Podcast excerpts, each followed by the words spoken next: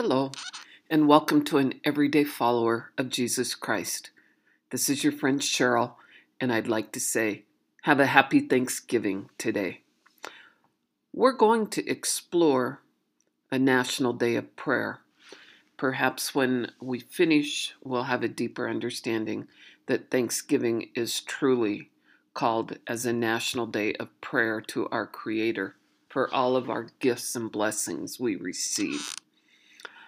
Thanksgiving and recognizing the blessings which God bestows upon humanity has been since the time of our first parents, Adam and Eve.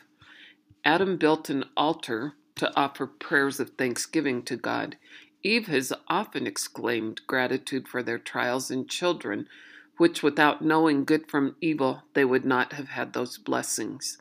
As we walk through the archives of history and the holy writings, Thanksgiving is found in every culture and has been and still is an act to pray and honor God for his mercy and the atoning sacrifice of his Son. Abraham Lincoln on October 20, 1864, declared a national day of thanksgiving for the United States. I've captured an excerpt from the proclamation which really emphasizes this call to prayer. I, Abraham Lincoln, President of the United States, do hereby appoint and set apart the last Thursday in November next as a day which I desire to be observed by all my fellow citizens, wherever they may be, as a day of thanksgiving and praise to Almighty God, the beneficent Creator and ruler of the universe and I do further recommend to my fellow citizens aforesaid that on that occasion they do reverently humble themselves in the dust, and from thence offer up penitent and fervent prayers and supplications to the great disposer of events. For a return of the inestimable blessings of peace, union, and harmony throughout the land which it has pleased him to assign as a dwelling place for ourselves and our posterity through all generations. Unquote. So, on the cusp of this national holiday and the call to thanksgiving, praise, and penitent and fervent prayers to our God, I thought I would share a few thankfuls shared with me by others. My Thanksgiving card from my Mimi, my house, my mom, unwavering companionship, my daughter, my Savior, good health, my life, new relationships, uplifting music, stalwart siblings, incredible friendships, the atonement of Jesus Christ, holy scriptures and holy words from all cultures, the virtues. You can certainly add to this list as we find that those who have little in abundance express deep gratitude for the Savior's love amongst many things which we take for granted. In the Book of Mormon, King Benjamin was a prophet king who worked alongside his people, refusing to tax them for his own needs. Perhaps our governments of today could learn from his example.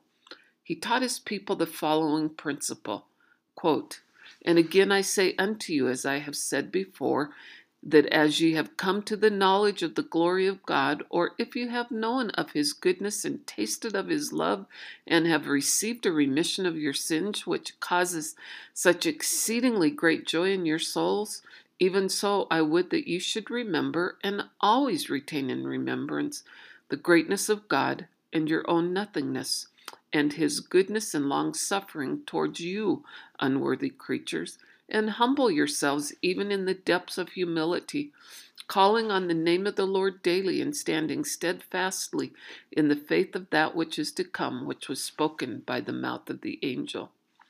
And behold, I say unto you that if ye do this, ye shall always rejoice and be filled with the love of God, and always retain a remission of your sins, and ye shall grow in the knowledge of the glory of him that created you, or in the knowledge of that which is just and true.